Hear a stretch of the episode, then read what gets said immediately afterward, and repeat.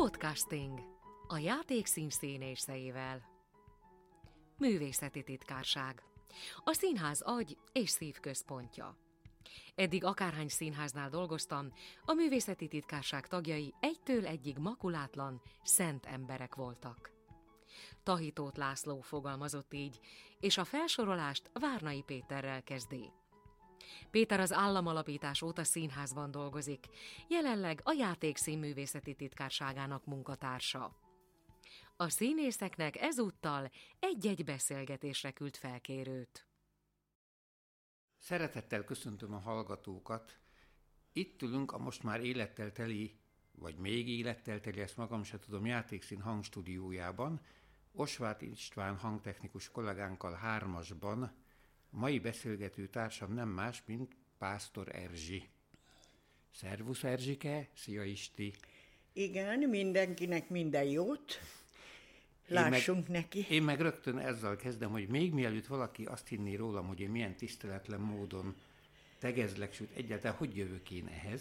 Hát 150 évvel ezelőtt, akkor még én is majdnem, hogy gyereklány voltam. Így, így, és én meg külön felhatalmazást kaptam a tegeződésre. Igen, mert akkor egy olyan kis szemtelen futkosó fiú voltál a filmgyárban.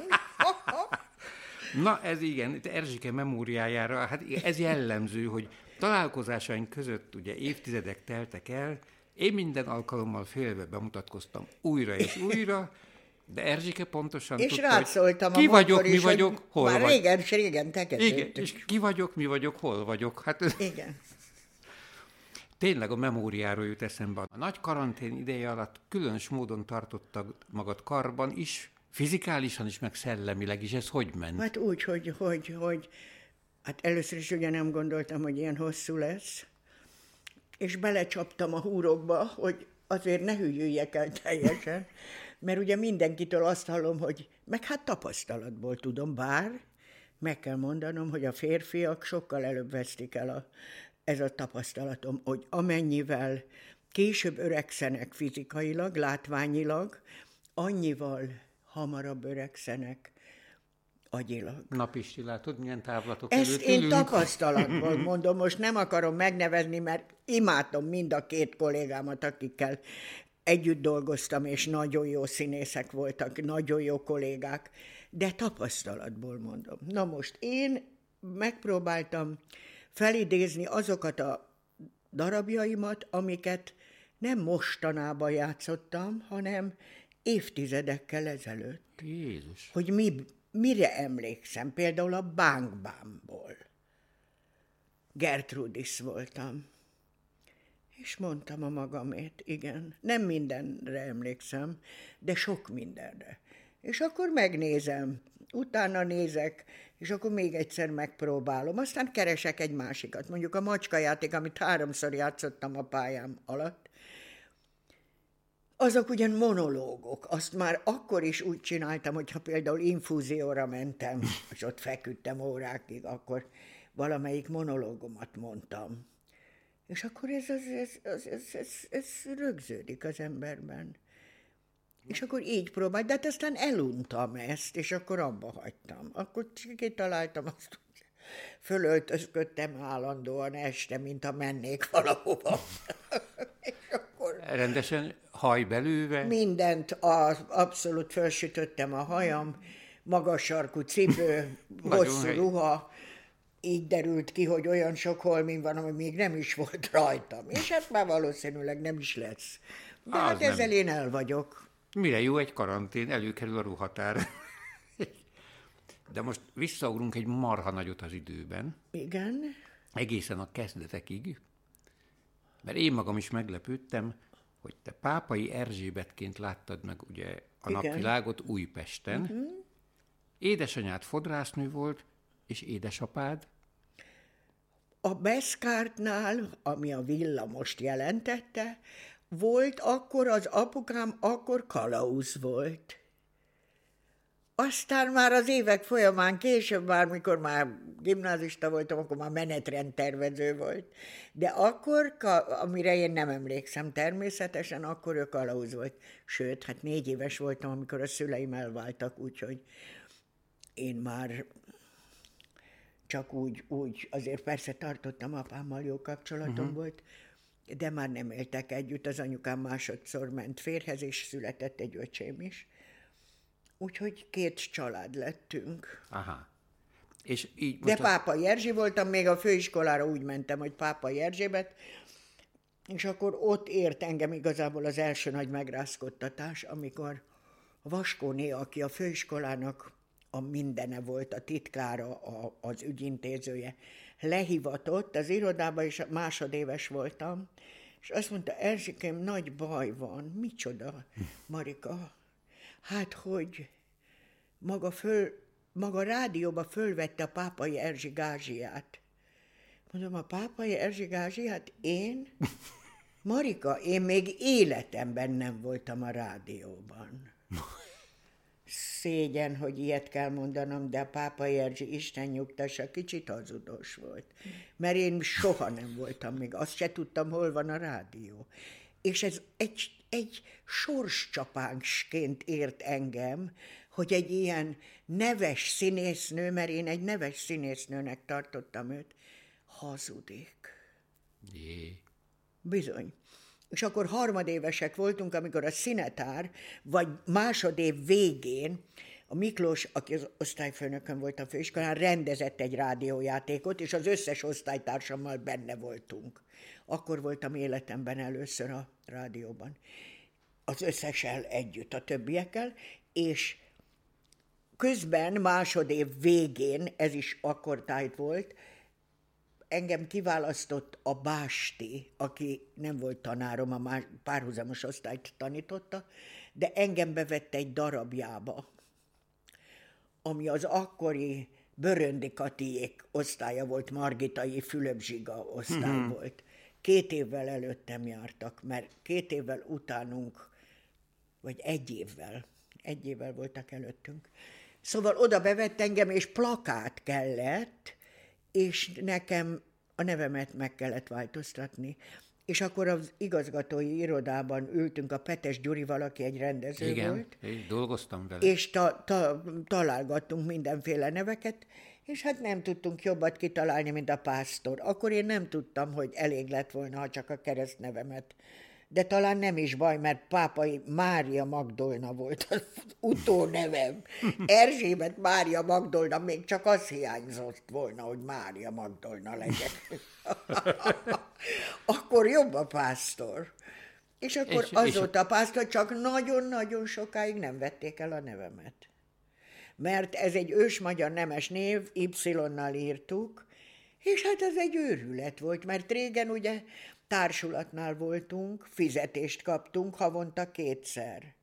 A nyári szünetben pedig elküldték a postán a pénzt Debrecenből, ami az első pálya kezdő színésznőként oda szerződtem. És mit ad Úristen, nem tudom átvenni. Mert Pásztor Erzsi néven jön a pénz.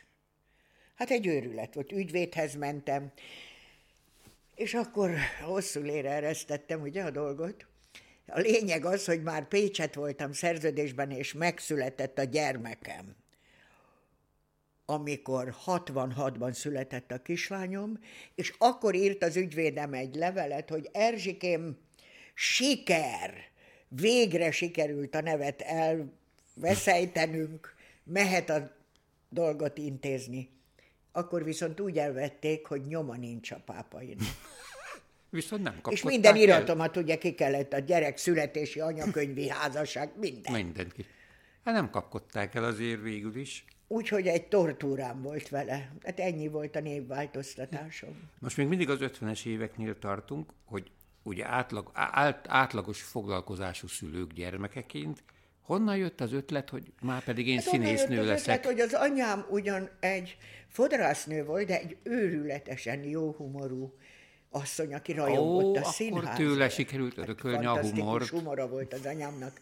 ő benne egy igazi színésznő veszett el. És az anyukámnak bérlete volt a, a Nemzeti Színházban és Színházban, és a Városi Színházban. Az a mai Erkel Színház, már ezt most csak a igen. hallgató kedvér. Igen. Igen. A, igen, hát Ott láttam a Városi Színházban, láttam először a János Vitézt én egy délutáni előadáson, és nálunk például a, ugye nagy fodrászüzletünk volt, mikor, mekkora, hát aztán volt, mikor már üldözöttek voltunk, akkor már nem annyira, de voltak nálunk segédek és tanulólányok, mert régen tanulólányok is voltak. Ezek minden ünnepen színházjegyet kaptak ajándékba, mert az anyámnak ez volt a mániája. De milyen igaza volt? Most megint divatba jött él, úgymond élményt ajándékozni, de igaza volt. De hát ez, ez egy olyan természetes dolog volt nálunk, hogy rajongtak, rajongott. Tehát anyukám még akkor a háborúban, amikor már elváltak voltak, és egyedül voltam otthon. Mesekönyvet olvastam, és az anyám ment a színházba, és a közbe bombáztak, és akkor aztán e, abba hagyta, szóval akkor nagyon megijedt, ugye, mert egyedül voltam otthon, és nagyon jó kislány voltam. ez az igazság. Igen, ez az a történetünk, amikor volt nekem egy gyerekbútorom, és az öcsém viszont egy őrületes rossz kölyök volt és az anyám mesélt mindig az öcsémnek, hogy az Erzsi milyen jó volt, milyen jó volt, hogy azt mondja, tudod, mit csinált? Fölmostam a konyhát, és mondtam, Erzsike, tedd föl a lábodat, emelt föl, és amikor már, már az egész konyha már megszáradt, már minden volt, csak azt látta az anyám, hogy én sírok, és megkérdezte, hogy Erzsike miért sírt, és mondtam, hogy úgy fáj a lábom, és mert még mindig úgy tartottam, és erre az öcsém, aki akkor három éves volt, azt mondta, anya, az Erzsé nem jó kislány volt, az Erzsé hülye volt. hát ez volt, igen, a gyermekkoromban. De akkor az öcsédnek is megvan a humora? Retten, az egész család. Az egész, jaj, de jó, ez igen, a jó. Igen. A főiskolán, ugye ezt mondtad, hogy a Szinetár Miklós osztályába jártál, és ott a mesterséget kik is tanították? A színészmesterséget? Hogy mondod? A főiskolán a színetár osztályában kik is tanították a színészmesterséget? Oh, hát az én osztályomban a Miklós, a tanár segédje volt, várjál csak, hát többen voltak. Miklósi Gyuri, aztán, hát most nem tudom pontosan, de ne, ugye Miklós volt a vezető tanárunk, az Olti Magda tanított mellette, Miklós mellett hát még az. szakmát, aki az igazgatója volt, az, a, akkor volt, akkor ő volt az igazgató még, aztán Aha. lett a Simon Zsuzsa.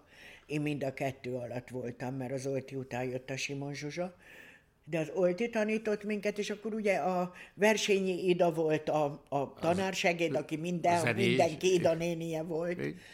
Aki egy imádnivaló ember, mindenki. Tudod, nekem a főiskola olyan volt, hogy még a mai napig, hát pláne a megrázkodtatások alatt borzalmasan szenvedtem, amikor a főiskolát érte ez a szörnyű támadás.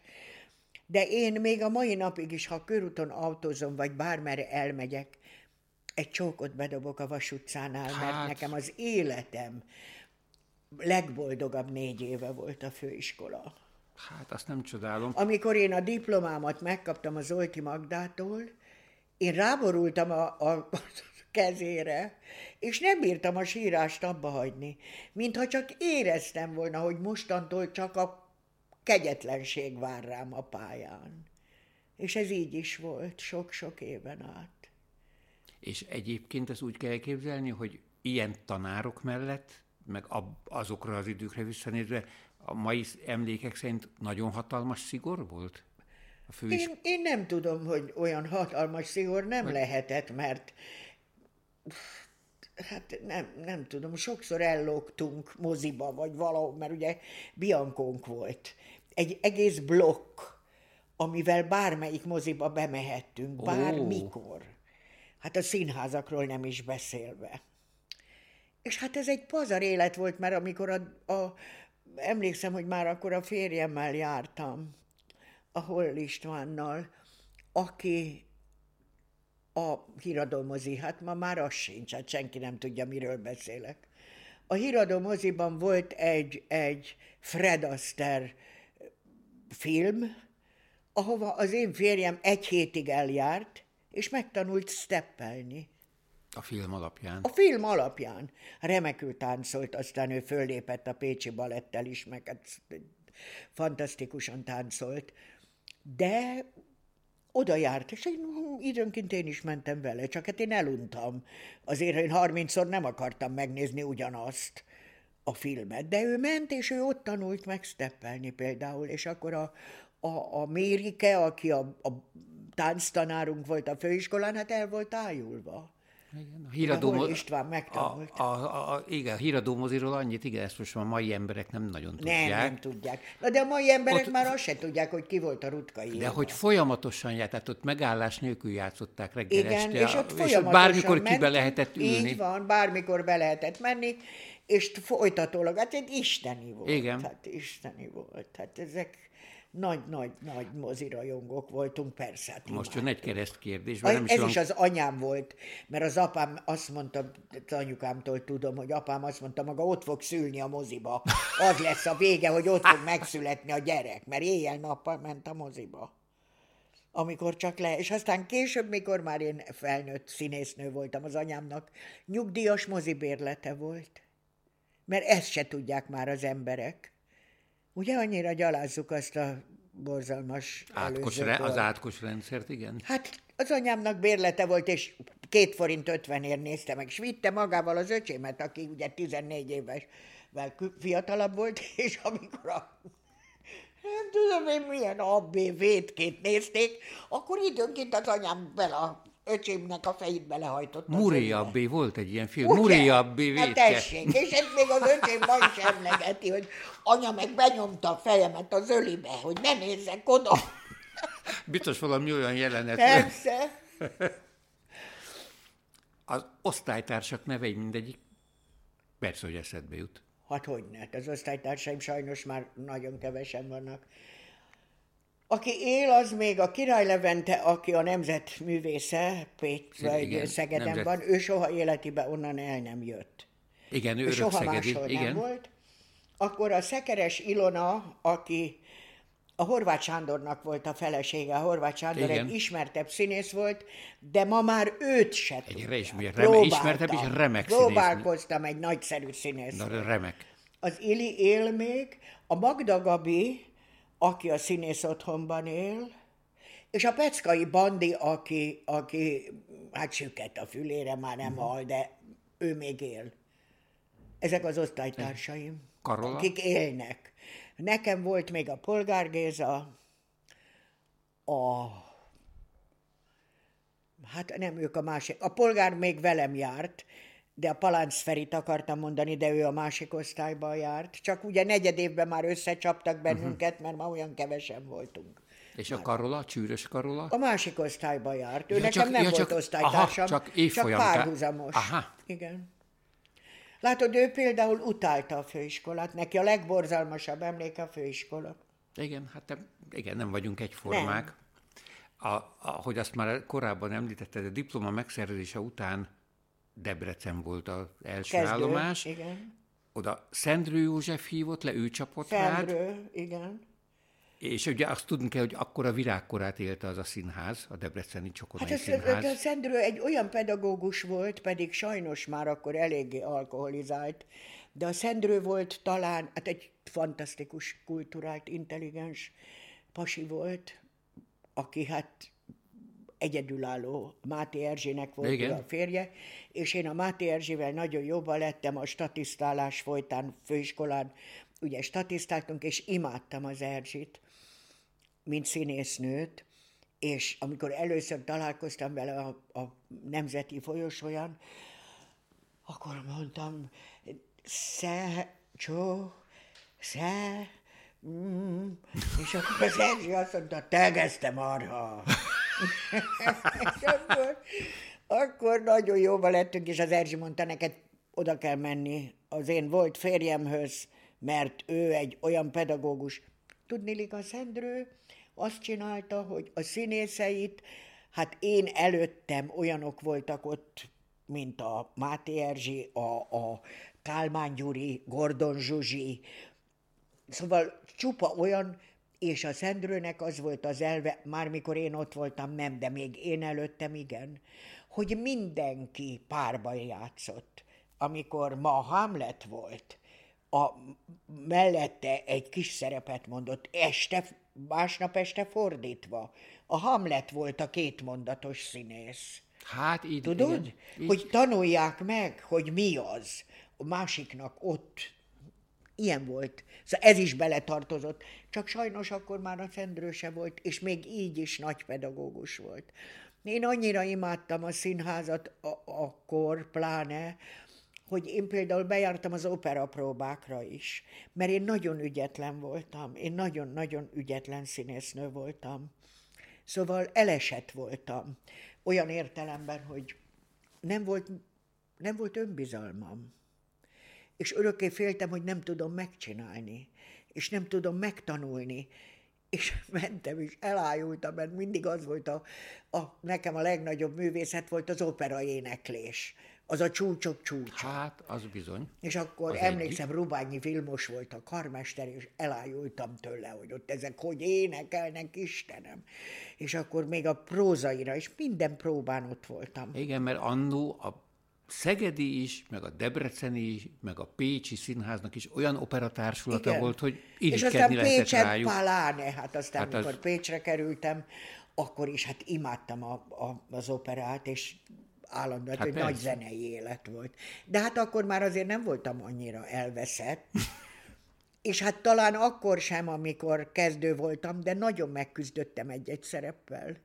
Én arra emlékszem, hogy én nagyon megszenvedtem, mert én nagy karaktereket játszottam mindig. Olyan, olyan, és akkor emlékszem, a Sík Ferinek mondtam mindig, hogy miért kell nekem a puposat, a nyomorékot, a bénát, a vakot, miért én játszom, mert te tudod eljátszani. És akkor prémium, abban az időben ugye prémiumot osztottak. És az volt a divat, hogy a falra kiírták. És valami íjés darabot játszottunk, és egész idő alatt azzal a többieket, mint hogy én, én, nézzétek, a, hát mondom, ne, az Isten áldjon meg, ne engem dicséri, megutál engem mindenki.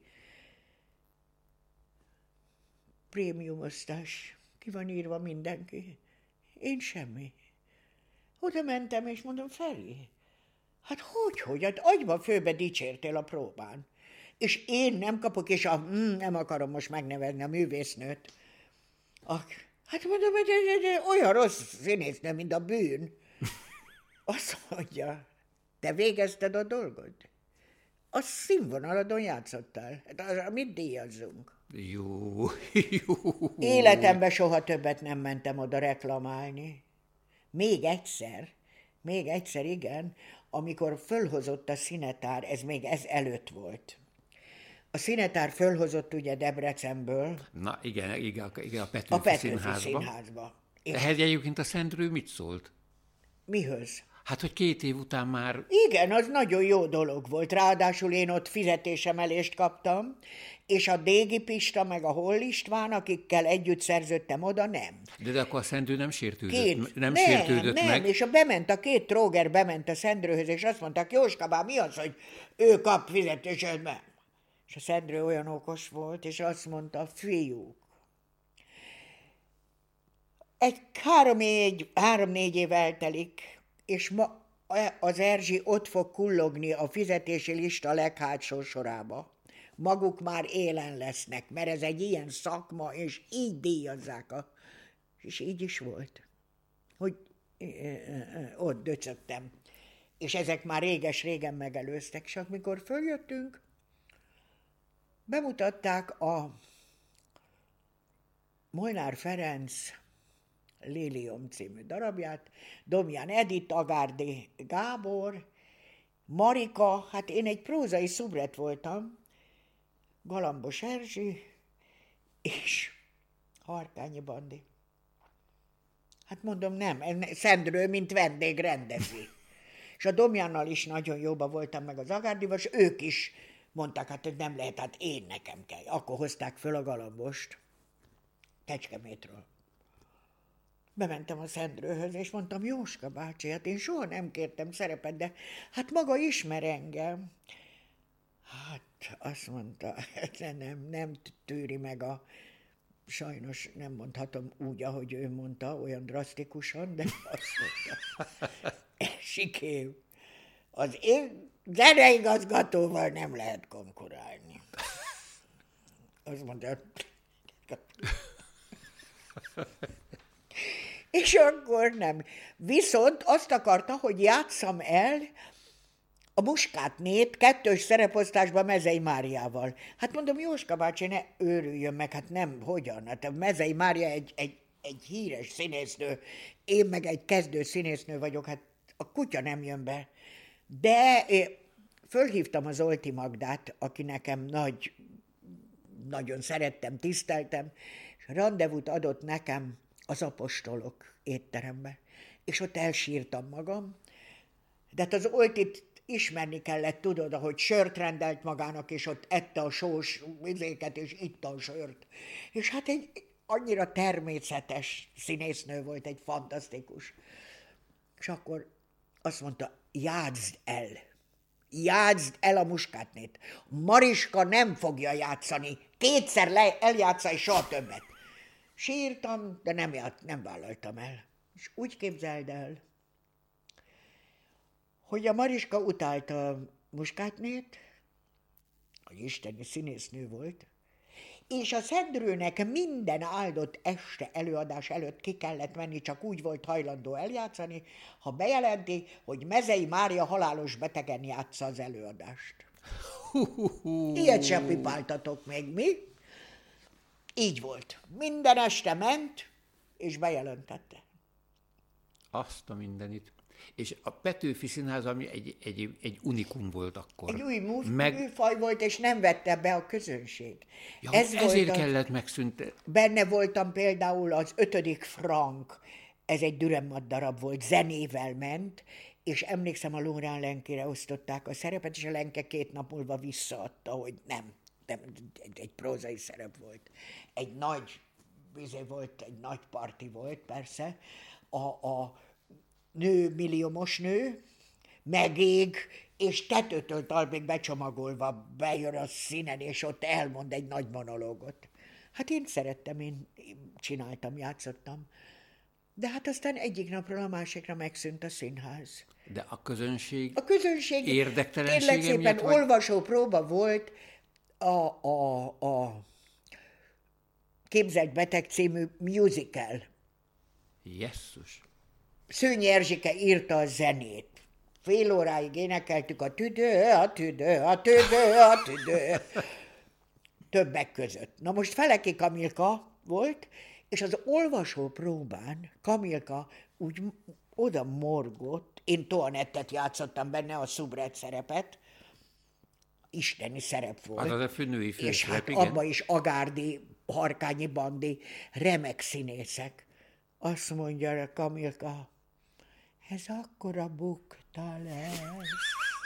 És én akkor ugye, szemtelen fiatal, úgy magamba mondtam, hogy na most ő persze az öreg apó, most ő csak tudja, hogy ez bukta lesz.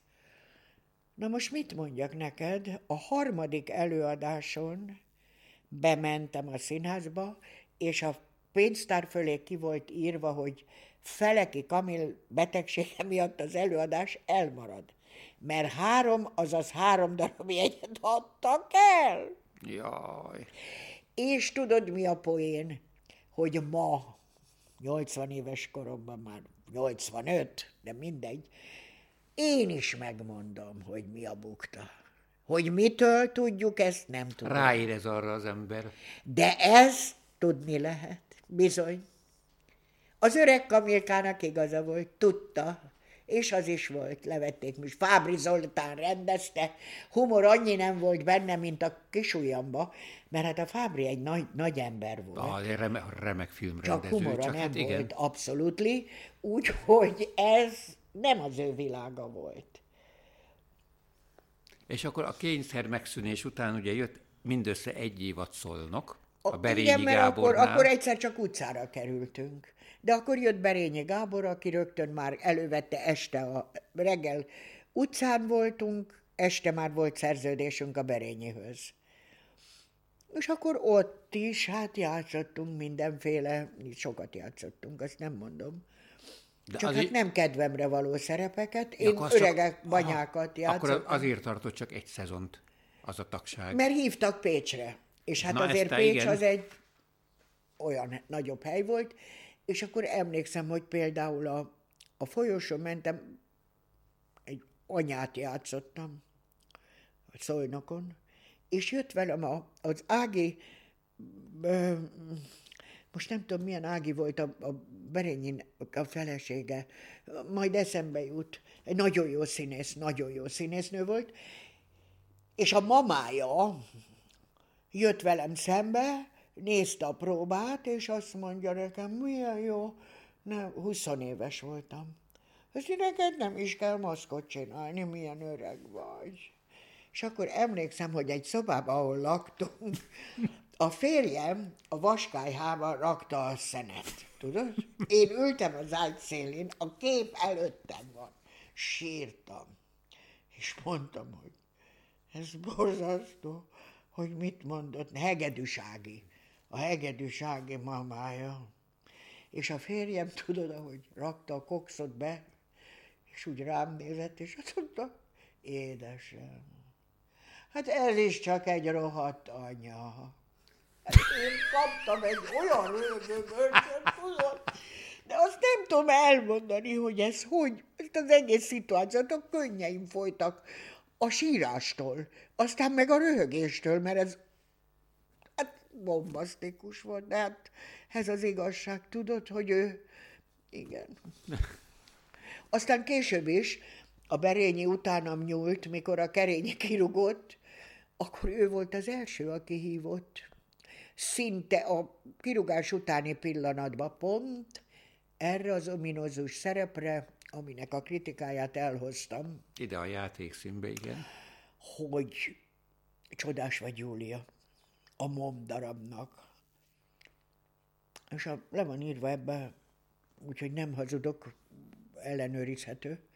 Amikor a premiéren elénekeltem a kuplét a függöny előtt, akkor megállt az előadás. Fölmentem a nézőtérre, itt, vagyis az öltözőbe, és még mindig bravoztak. Dönögtek a lábukkal, kiabáltak az emberek, és ott ráborultam erre a vaskorlátra, és annyira sírtam, és azt mondtam, édes jó Istenem, akkor én mégiscsak színésznő vagyok. Olyan sikerem volt. El tudom képzelni. Csak aztán az Almási Éva, aki a főszerepet játszotta, utálta a darabot, utált mindent, tehát ő mindent hamar megutált, és akkor, mikor a Balá- Barázsovics lett itt az igazgató, az volt az első dolga, hogy ezt a darabot levette. Kishonti játszott még benne, Szilágyi Tibi. Nagy Egy jó klassz. csapat, jó csapat. Nagyon jó volt. A, a Pécsi 13 szezon, azt hogy kell elképzelni, milyen élet volt akkor Pécsen? Ugye egy hat, oltári Hát társulat. Pécsen is az az igazság, tudod, hogy Pécset egy évben egyszer, ha kaptam egy szerepet. Ott meg nem csináltam semmit. Férjem éjjel-nappal játszott, az belerokkant, az elkezdett inni, én meg otthon főztem, gyereket óvodába vittem, éltem a háziasszonyok életét, és tudatosítottam magamban, mert mostanában mindig meg, nem, senki nem hiszi el. Mindenki azt hiszi, hogy én nekem a pályám így ívelt fölfelé, és egész életemben csak a sikert bezsebeltem. Én évekig nem kerültem deszkára. Olyan, azokban az években az volt a mencsváram, hogy minden nyáron kaptam egy film szerepet, vagy egy tévéfőszerepet, valamit, ott rengeteget tévéztem, és filmeztem. igen. Kicsi apró szerepeket is játszottam a filmbe, de hát azért közben megcsináltam egy Veri az ördögöt, egy Angliverát, tudod, egy pókfocit, szóval azért én, én nagyon sok filmbe játszottam. Ezt, lát, ezt nem is tudtam, hogy a Pécsen ennyire nem Nekem használták. pangot, a Csíkferinél dolgoztam, de évekig például csak hatalmas drámákat játszottam. És akkor bementem a Nógrádihoz, és azt mondtam, hogy Robi, ne haragudjon, de én úgy gondolom, hogy nekem van egy, egy, egy végjátéki vénám is, hát már megőrültem ezektől. És akkor így csinált nekem, tudod, rám nézett, és azt mondta, na, erről érdemes lenne elgondolkodni. És úgy magamba gondoltam, hogy teremtő Isten, ha ez most akar erre gondolni. Csak az volt a mázlim, hogy a Cimmer Józsi, aki a dramaturg dramat- volt, ott volt, és az engem nagyon jó színésznőnek tartott is. De hát akkor is Gertrudis voltam, meg, meg hát mit mondjak neked, Bernarda Alba. A nagy tragikák, igen. Hát úgy sorra játszott a fizikusokban, Matild Foncán, a síknél. Nagy, I. és Gyula összes izéjébe nagy drámai hősnője. De nagyon szerettem, csak hát a Fedót is szerettem volna meg, hát... De így módon akkor az igazgató tulajdonképpen a filmfelkéréseknek örült, meg könnyedén kiadott. Ugye? Hát például elmentem Nem. Moszkvába egy fesztiválra. Egyetlen egy filmbe se voltam benne, amit vittünk, de ráértem. Megkérdezték, akarok-e menni. Na, Miért ne? akartam. Moszkva, Szocsi. Hát, hát nem persze, és helyek. akkor elmentünk, pont április 4-e volt, és a, a Fehér Tamás volt, meg a szinkronigazgatónője, valamilyen Edit, nem emlékszem már, hogy milyen Edit volt, meg én. És hát nagyon elegánsan, ugye akkor is szépen öltöztem, és mondom nekik, meghívtak, április 4-e volt, és az orosz, a magyar követségre meghívtak bennünket díszvendégnek. És mondom ezeknek, hogy majd meglátjátok, hogy engem hogy fognak ott fogadni. Mert Rappai Gyula elvtárs az Pécsi első titkár volt, aki mostan magyar nagykövet. Ott. Hát ez úgy fog engem fogadni, mert hát Pécset volt első titkár. Oda megyünk. Hát amit el tudtok képzelni, hogy ott, ott az összes követségről fölvonult mindenki dísz egyenruhákba, tele voltak mindennel, csicsába. És hát a libamájtól kezdve, amit a repülőgép hozta a zabálni valót, hát enni mondjuk mindig tudtunk. Ez úgy volt ellátva, hogy olyan csak a mesébe volt, mindenki tömte magába mindent. De mikor megérkeztünk, én rajtam egy gyönyörű világos kék, soha nem felejtem el világos kék, gyönyörű estéi ruha volt rajtam, és tordai tercsi legszebbik parókája volt a fejemen. Bevonultunk, s Rapai Gyula elvtárs ott állt, és azt mondta, Erzsikém, milyen örömhírt mondok már is magának, a férje otthon most kap jászai díjat. Hát így fogadtak engem. Ezek annyira rögtek, hogy... Hát ez volt az én szerencsém mindig. Így volt. A, mo- a közértben, mikor a nő vágta a sonkát nekem, és azt mondta, jaj, művésznő! Pécset. És olyan büszkén körülnéztem, hogy hallják-e elegen, hogy le, engem megismertek. Azt mondja, imádom a férjét, imádom! Jaj. Két sonka között. Mert ez volt az életem. Hát így éltünk, tudod? De, de ebből is már érzékelheti a hallgató az, az, az egyedi humorodat, mert itt mindennek a fonákját, mindig mindennek a fonákját, de ez nem baj. Még mindig vissza a filmhez. Mert ott jöttem rá, amikor most nem olyan régen csináltam, Everja az ördög címmel csináltam egy önálló műsort. Ahol ilyeneket elmesélek az életemről, kollégákról, pályatársakról, epizódokat. És amikor Hát a közönség megszakad a nevetéstől, egy órás, egy óra, húsz perces, nem igen szoktak leengedni engem a színpadról olyankor. És akkor rájöttem utólag, hogy hiszen minden fájdalmam, ami volt az életemben, azt mind ott annyira nevetnek, mert már én bennem nincs fájdalom, hanem én ezeken már réges-régen túl vagyok. Ezt szeretnék megtudni sokan, hogy hogy lehet így, de ezt nem lehet átadni. Én próbáltam, egész életemben próbálkoztam, mindenkit megpróbáltam erre biztatni, de nem lehet. Mert az emberek ragaszkodnak a bajaikhoz, a húsz évvel ezelőtti sérelmeikhoz, imádják forszírozni, emlegetni, hogy jó, jó, de akkor milyen, ilyen volt, olyan volt. Hát nem, ezt már ha ha úgy meséled el, hogy mindenki nevet rajta, majd bepisilnek, akkor már nem fáj annyira. Már te is túl vagy rajta. Igen. Az igazi országos és... Szomszédok, hát nincs Jaj, mese, még tudom. odáig nem, még nem. Hogyha... Az első igazi hangos országos hírű filmsiker, mozifilm siker volt ugye a Veri az ördög a feleségét, Na de hát akkor azokban az időkben ilyet, hogy casting, azt se tudtuk, hogy mi az. Nem is volt, mert mindenki, ugye ebben a kis országban mindenki ismert mindenkit.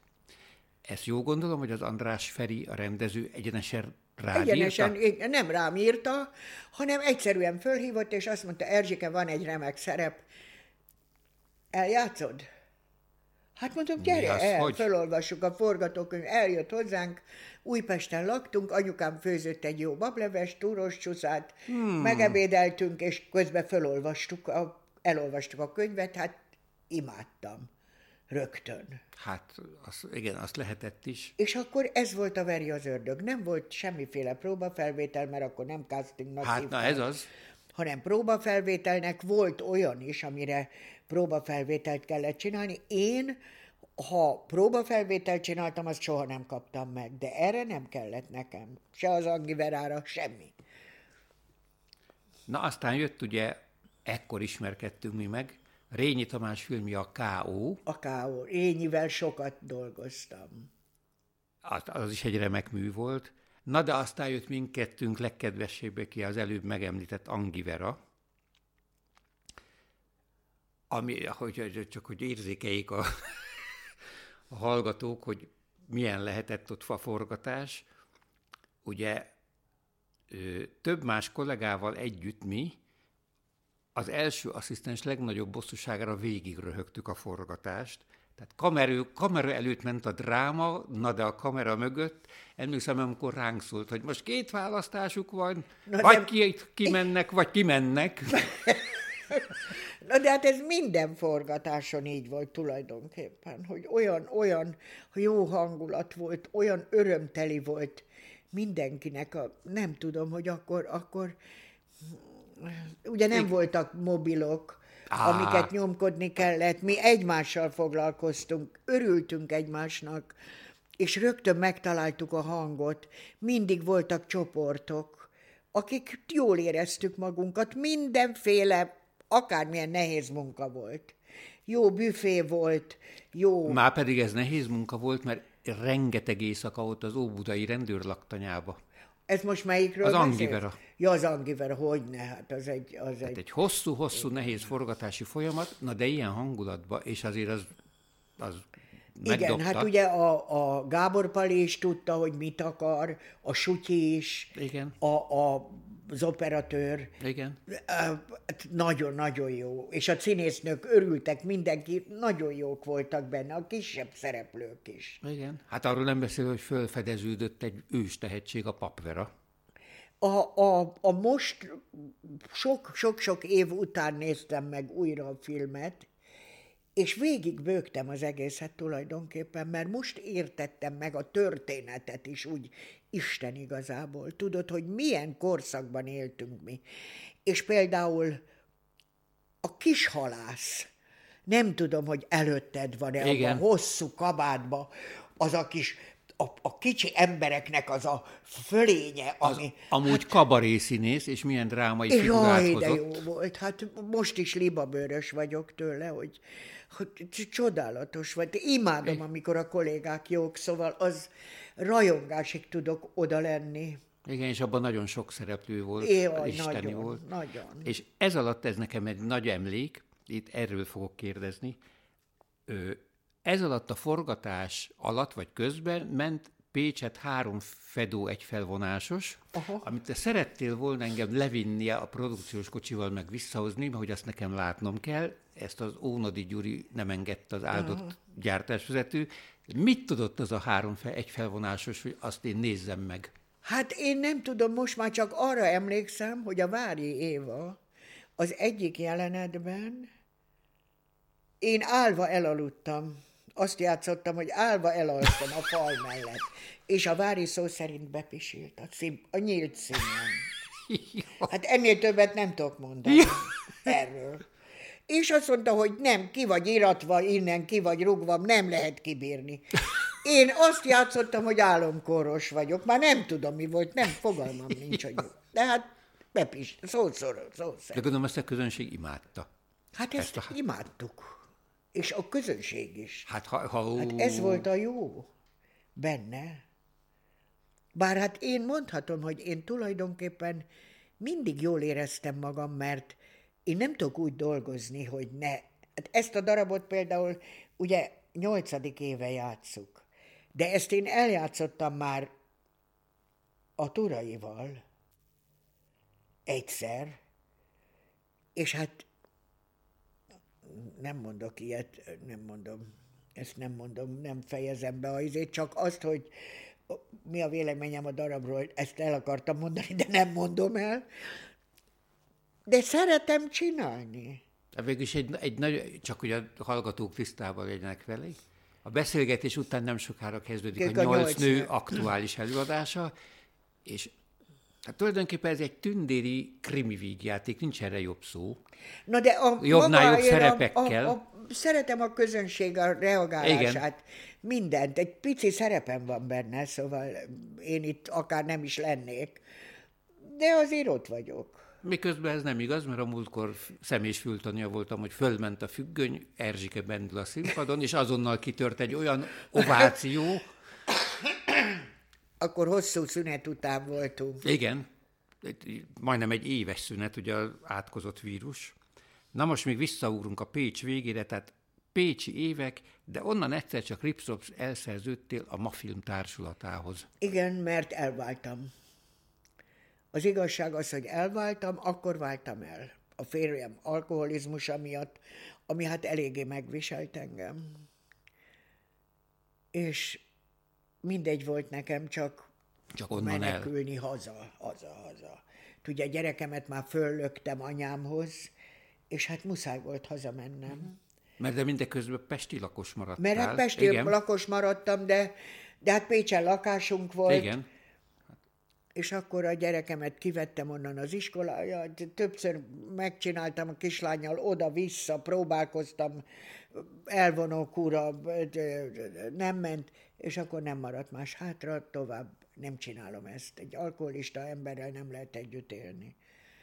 Hiába a próbálkozás, orvos, És minden. tegyük hozzá, hogy egy Isten áldott a tehetségű Igen, emberről hát beszélünk. egy nagy, nagy, nagy Igen. remek színész volt. És nem, nem lehetett tovább. Én mindent megpróbáltam, és elég volt. Besokaltam. És akkor így kerültem haza, Zsarényi Tamás akkor csinált egy, egy film, szerz, szóval filmgyári egy filmgyári szerződést, igen, és az alatt, az egy év alatt, amíg én ott voltam, egyetlen egy filmbe se játszom. Attól kezdve soha többet nem forgattam. Akkor viszont végig vendégszerepeltem az összes budapestit. Játszottam a Táliában, a Kazimír rendezte darabban nagy sikerrel, mert kiemelt izé, Szabó Gyuszi volt a férjem, uh-huh. és nagyon-nagyon jó kritikát kaptam. A Víg Színházba beugrottam háromszor, a tábori Nóra helyett. A, a, na, az például, hogy milyen világ volt akkor, azt én pont úgy láttam, mint Vígszínházi bérlő az üvegcipőt, a Roticsné szerepéről beszélünk, Roticsné igen, de én pont akkor láttam azon az estén, amikor Nórika játszotta kezébe zsebkendővel, mert tényleg szegénynek taknyanyála egybe folyt. Másnap ugrottál te. Na de ez a másnapi újság, vagy a következő napi újságban ez egy hatalmas cikk volt, hogy micsoda bravúr. Hát igen, mert soha Akkor... nem játszottam, én soha nem játszottam Roticsnét. És engem fölhívott a Kapás Dezső, aki nagyon Akire, szeretett. És ő rendezte, igen. És ő rendezte, nagyon szeretett, és mondom, Dezső, édesem, én nem játszottam ezt a szerepet, tehát nem, nem értem, hogy már ott van a lenke. Igen, azt mondja, de az nem az, ez a stílus. Az egy másik világ. És ha történetesen a Nórika nem játsza többet, akkor te átveszed, és a továbbiakban te fogod játszani. És így elvállaltam. De én azelőtt soha nem játszottam. Én az üvegcipőben egy kétmondatos, vagy a régi Domján Edith féle, Agárdi féle üvegcipőben egy pár mondatos szerepem volt a házmesternét játszottam.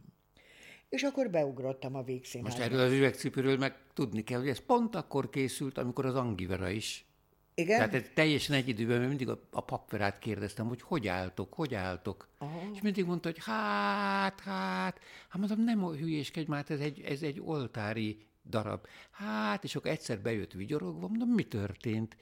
Azt mondja, hát lejött a Várkonyi Zoltán, mondott három mondatot, és minden a helyére került. Igen. Na, de egyébként ebből a ma filmes időszakból is azért csak van számomra egy rettentő kedves film. A szovjet, igen, szovjet-magyar kóprodukcióba készült az Élet muzsikája, Aha. ami Kálmán Imre film. A három remek főszerep mellett ugye emlékezetes számomra két epizód alakítás. Az egyik volt Lakatos Gabriella, mint Poldi. Brilliáns Aki volt. a panziósné. Na hát és te, mint Pervicsné, Kálmánék házvezetőnője. Hát Aki egy mindig... élő személy volt. I- igen? És igen, és ment velük a világban mindenhová, minden... de egy-egy, egyetlen egy szót se tanult meg semmilyen idegen nyelven, de mindig velük volt élete végéig. De én az, azok a népi bölcsességek viszont, amik kicsusszantak, hát azok... És milyen érdekes látod, epedve... hogy most a születésnapom környékén hívott föl engem egy idős hölgy, és azt mondta, hogy művésznő olyan régóta készültem, engedje meg, hogy, hogy elmondjam, hogy mióta imádom magát, a nővéremmel együtt, amióta láttuk az élet muzsikáját. Mondom, én nekem pont azt, azt mondja, ahogy maga mondott egy mozdulatot, egy mozdulatot. És ettől annyira meghatottam, mert ha egy néző észrevesz egy hát ilyet, az. hogy hogy nyúltam a kisgyerekhez, ez lenyűgöző. És ugyanezt mondom a, a, az Ilonának, valahogy szóba került, és elmeséltem, és azt kérdezte tőlem, hogy te benne voltál abban a filmben? Na, nem, na, nem nézünk, nekem meg rögtön, nem nézünk egyformán filmeket. Érted? Hát az olyan fantasztikus pici jelenetekről beszélünk. Na jó, de, de hát... hát ott volt például a Szerednyei Béla, az is remek volt, egy villanás. Igen, hát abban rengetegen, rengetegen szerepeltek. Tudod, hát de, de az olyan volt, hogy nem lehet elfelejteni, hát egy színészileg. Igen. A, a, a, azokat. De hát igen, nem egyformán nézünk igen. filmet. De egyébként ez, ennek a forgatásáról gondolom szépek az emlékeid. Hát persze, hát nagyon-nagyon jó volt. Nagyon-nagyon-nagyon. Ott utazni kellett Moszkvába is. Hogyne, hát mentünk, és, és például, ugye akkor jött az Enikő ki a főiskoláról, ugye? Igen. Ez annyira édes nő volt, hogy azt nem tudom elmondani. Vonattal utaztunk valahova, ott már ott, ott Országon kint, belül. És ott is én sztoriztam, és ez bepisilt. A vonaton összecsavarta a két lábát, és szó szerint bepisilt, annyira nevetett. És aztán úgy elszakadtunk egymástól, tudod, mert közben aztán ő ugye igazgató lett, és akár... Hát meg, lett. meg ilyen ez a színészi szakma. Ilyen az, az, igen, az életünk, az igen. igen. De most a születésnapomon például egy, egy SMS-t küldött, drága, drága Pásztor Erzsi. Igen, hát ilyen ő. Be, persze, hát persze. Hát így hát... vagyunk. Én mostanában, mióta ilyen idős vagyok már, hát ennek most már azért 5-6 éve van, ha nem több, én mindenkit megkeresek, akit valami nagyon jónak látok, tudod, mert mindig arra gondolok, hogy olyan sok, olyan jól esik az embernek, amikor egy szakmabeli mond valamit, mert láttál velem, vagy valakivel, és mindig elmegyünk mellette. Tudod, hogy jaj, majd fölhívom. Aztán eltelik egy év, ott már nem aktuális. Igen, Igen az a jó, azon melegébe. Igen, és akkor ar, azt meg szoktam keresni. Hát van, akit olyan nehezen tudok megtalálni, hogy, hogy mikor a Bara Margit megkapta a Kossuth díjat, én annyira örültem neki, hogy azt nem tudom elmondani. Fűfa virágot, kép, sotától kezdve minden lerázta. Végül a Lamp Lajost hívtam föl, hogy Lajos az Isten áldja meg. És akkor egy telefonon fölhívtam. Nem volt ott, az üzenet rögzítőire mondtam. Nem ismertük egymást. Egy filmben játszottunk egyszer, de nem találkoztunk. És visszaüzent nekem, hogy ha te vagy az a akire gondolok, akkor nagyon-nagyon örülök, és nagyon köszönöm, örülnék, ha egyszer fölhívnál, és személyesen is beszélnénk. És akkor én fölhívtam, és így egy pár mondatot beszéltünk, csak én olyan nagyra tartottam őt, és olyan igazságtalanságok történtek vele, hogy ez úgy fájt nekem, mert az egy mondva csinált rágalom. A mai napig ki nem derült tulajdonképpen, igen. Na jó, eltértünk igen. nagyon a társtól. nem baj, ettől jó a dolog. A ma film után jöttek a Madács színházi évek. Azok olyan kellemes, sokat ígérő esztendőket ígértek, vagy csak ígértek, vagy nem azok tudom, is voltak? hogy ígértek, nem ígértek, én jól éreztem magam. Ott is ugyanaz, ugyanúgy utolért a, a, a nem játszás, hogy nem kaptam szerepet, meg az Ádám Otto alatt én nagyon jól éreztem magam, csak hát pehemre az Otto nagyon hamar elment mert nagyon okos pasi volt, és azt mondta, hogy elege van. És ő félrevonult. És akkor jött a kerényi, aki hát tudjuk, hogy milyen. És akkor hát olyan, amilyen. Én nem. Szóval én jól éreztem magam. Én amit játszottam, azt szerettem. Husztival nagyon szerettem dolgozni, mikor ő rendezett, és én nagyon jól éreztem magam ott. Aztán amikor kirúgott a kerényi, ő volt az első, aki visszahívott. Megkérdezte tőlem, hogy hajlandó vagyok-e eljátszani a békés italával kettősben. Mondtam, hajlandó. És életemben először megcsináltam azt, amit soha. Nyáron megtanultam a szerepet, mert soha nem tudtam szerepet tanulni, csak úgy, hogy megtanultam. Bementem az első rendelkező próbára és már a folyosón elkezdtem ordítani. És bementem, és leesett a székről. Attól kezdve te más nem hallhattál, ott csak az italát kikészítette, hogy nézd, az Erzsit, figyelj, tehát megőrült az italától. Sajnos, hát én nem tehetek róla. Úgyhogy előbb-utóbb az itala bekerült a kórházba. Jaj. Kutvölgyibe ment, befeküdt. Úgyhogy mit a két bemutatót én csináltam. Az lett a nóta vége. Hát. De hát ez egy ilyen pálya. És ott a Madás Színházban lettél te nagyon jóba a, hát a nagy legendával, a Tolnai Klárival, vagy az már korábban? Nem, én nem voltam jóba vele, soha. Nem? Nem, nem mindig piszkált engem. Örökké piszkált. De én nagyon tiszteltem őt, nagyon azt mondta nekem. A, a legelső próbán, amikor a, a Fészekalját játszottuk, a Gyurkovics darabot, az anyámat játszotta, akkor azt mondtam, mi az?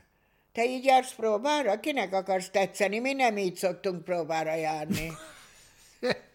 Ott sírva fakadtam. Akkor az itala beherántott az öltözőbe, és azt mondta, ne sírj.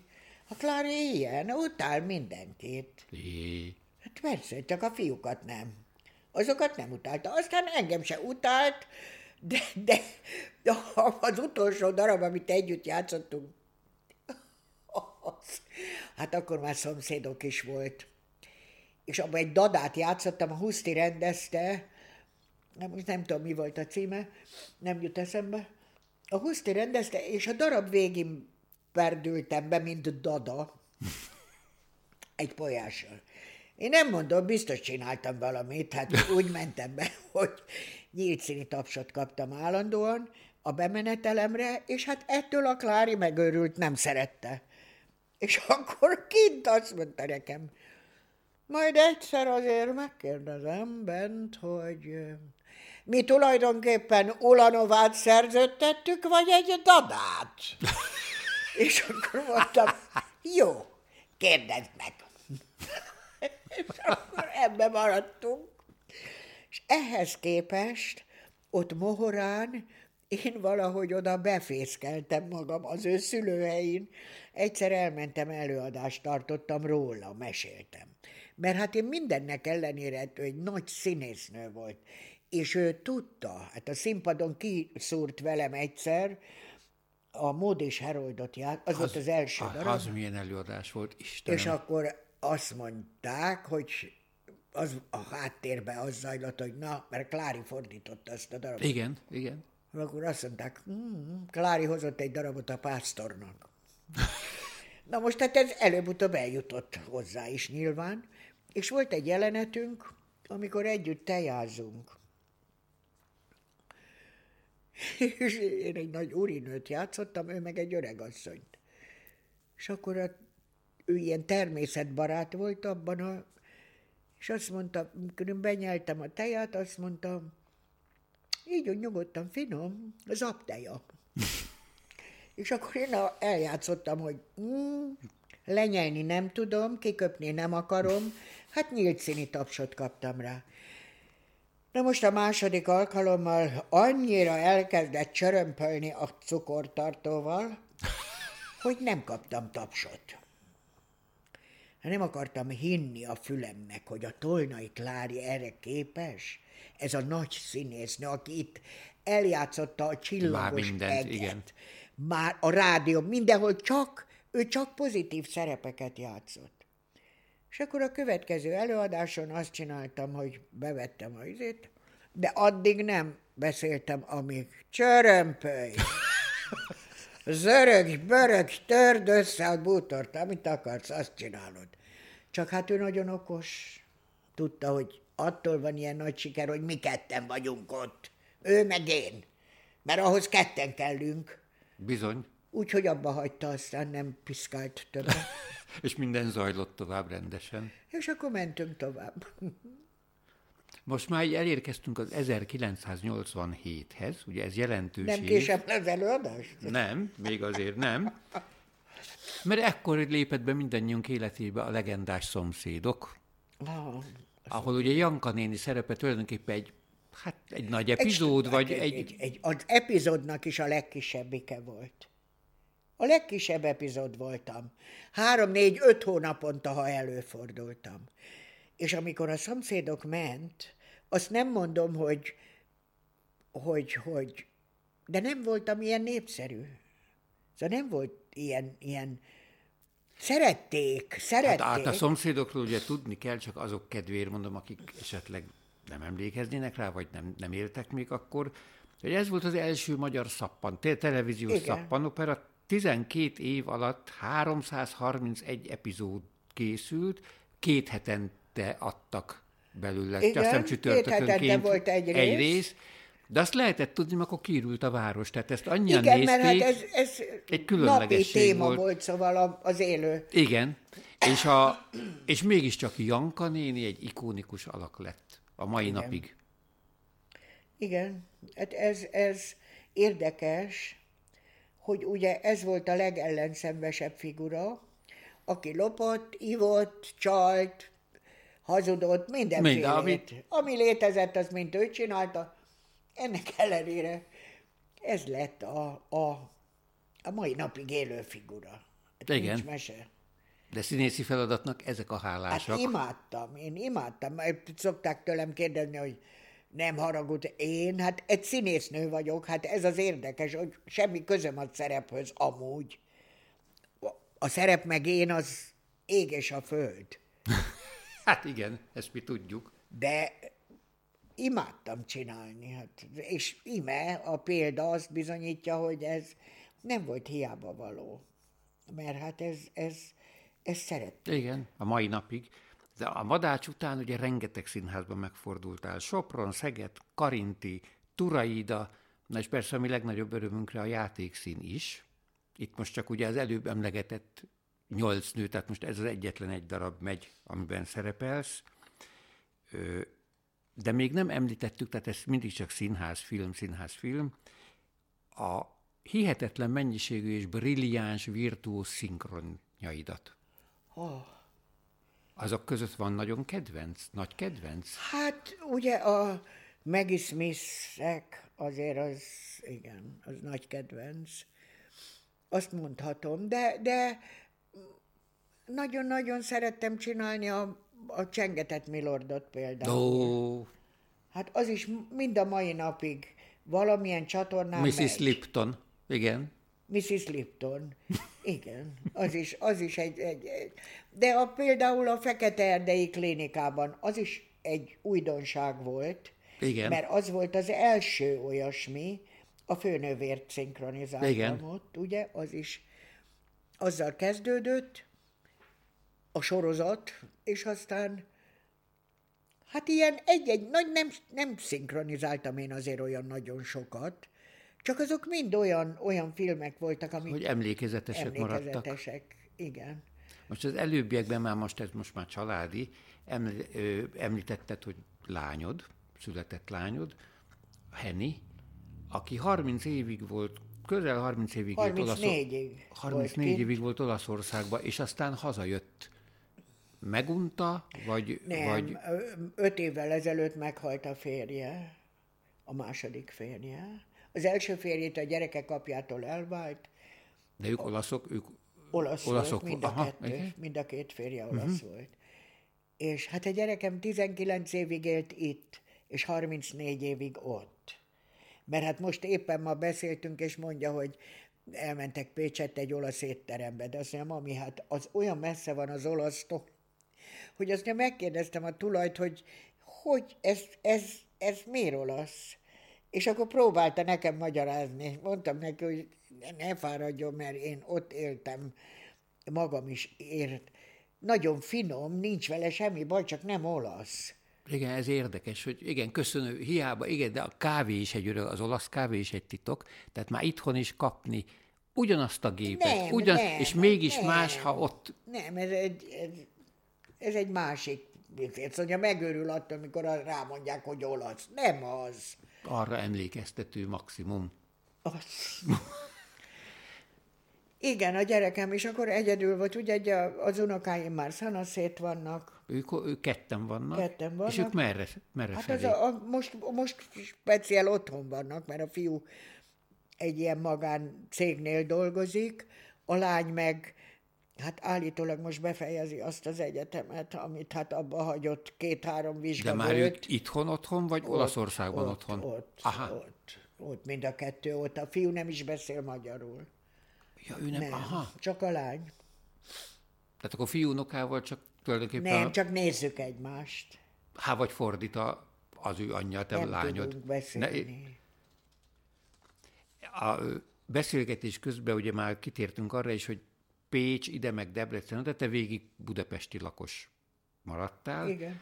Ezt azért kevesen mondhatják el magukról, hogy két kerületnek is díszpolgára, vagy a negyediknek is, meg a tizenharmadiknak Mert a negyedikben is. születtem, ott Mint jártam újpesti. iskolában, fél életemet ott éltem, és a másik felét Angyalföldön, 13. kerület, ott is díszpolgár lettem, igen. Ez tart a mai napig, már hogy az angyalföldi lét. Igen, igen. Most így a díszpolgárság meg eszembe jutottak a díjak, ugye, amit vagy kap az ember, vagy nem, de egész érdekes módon is lassan csordogáltak, mert 1977-ben jött a Jászai Maridíj, akkor utána 1978-ban Magyar Filmkritikusok díja, 1980-ban Balázs Béra díj, és még mindig 1900, illetve már 1992-t írunk, tehát már rengeteg főszereppel a hátad mögött, akkor ítélték oda az Ózedíjat. Azt például, az Ózedíjat, igen,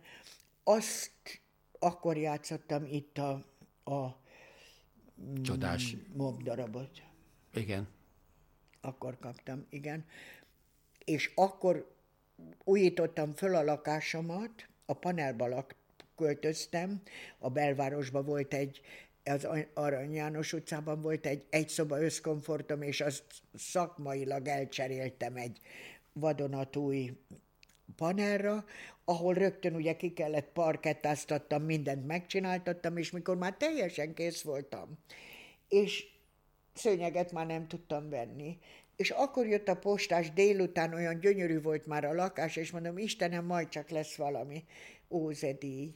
És akkor ott ültem, ahol te most ülsz egy kanapén, és azt mondtam, édes Hilda, a jó Isten áldjon meg téged, te súgtad ezt a díjat, hogy én abból meg tudtam venni a szőnyegeket. Ja, hogy ez pénzes díj, aha. Ez csak most a hallgató, megint csak a hallgató kedvéért, erről tudni kell, tehát ezt Gobbi Hilda alapította ezt a díjat. Igen. Töménytelen főszerep után, és a díjnak a leírása a következő, ezt muszáj felolvassam. Sajátossága a színészi munkának, hogy a főszereplő több felvonáson keresztül vonja magára a figyelmet. Az epizódistának csak néhány perce, pillanata van, tömörít, mint az író, amikor epigrammát alkot. És ezt ennyi főszerep után milyen érde, ez tényleg milyen érdekes. Igen. De aztán utána azért megtört a jég, jött az érdemes művészi kitüntetés. Úgy, hogy Szegeden vendég szerepeltem, a Székhelyi Józsi volt az igazgató. És azt mondta, anyukám, most itt az idő, hogy megkapd ezt a díjat. Fölterjesztett, természetesen rögtön kihúztak. Nem. Azt mondta Józsi, most anyukám, jól figyelj ide, mert én most egyenként végigjárom ezeket, egyenként győzök meg mindenkit, hogy ki vagy te. És a következő évben így kaptam meg. És amikor átadta nekem az akkori miniszterünk, nem tudom ki volt, mert nem emlékszem. A arcára igen, de nem, nem, nevire nem. Oda súgta fönt, a, a, a operába kaptuk meg. Uh-huh. És oda súgta nekem, hogy a székhelyi ad lelkemre kötötte, hogy külön emeljem ki a veri az ördögöt. Pedig ugye már az mikor... Mert ő tényleg megkeresett mindenkit. És a Kossuth pedig úgy kaptam meg, hogy a Darvasi Ilona visszaadta Sopront, és végigjárta az összes igazgatót, és azt mondta, hogy soha nem kértem semmit mert a Piros Ildikót fölterjesztette a Kerényi Imre, és mi egy színháznál voltunk. Igen, és azt a mondta az Ilona, hogy ha a Piros Ildikó megkapja a Kossuth díjat, és a pásztor nem, akkor az egy a Soproni Színháznál voltunk. És akkor így kaptam meg a Kossuth díjat. Igen. Igen, Darvas Ilona, aki esetleg nem tudná, ő a Turai Ida, tehát eljött Sopronból, és megalapította a Turai Ida színházat, ezt vezeti mai napig töretlen elkesedéssel. Itt először örökös tagsággal tisztelt meg téged, majd itt most az utol, a, ugrunk egyet, a 85. születésnapodon, amikor Hát azt minek mondjuk, egy különleges, vagy mivel ajándékozott meg a végén, nem akarom lelőni Na de a ez, ez nem csak, a, hát azért, hogyha ott voltál, ott voltam. mert ott voltál, akkor akkor meggyőzöttél róla, hogy ilyen ünneplés, hát ez nagyon nem hiszem, hogy valaki kapott még mostanában színházban.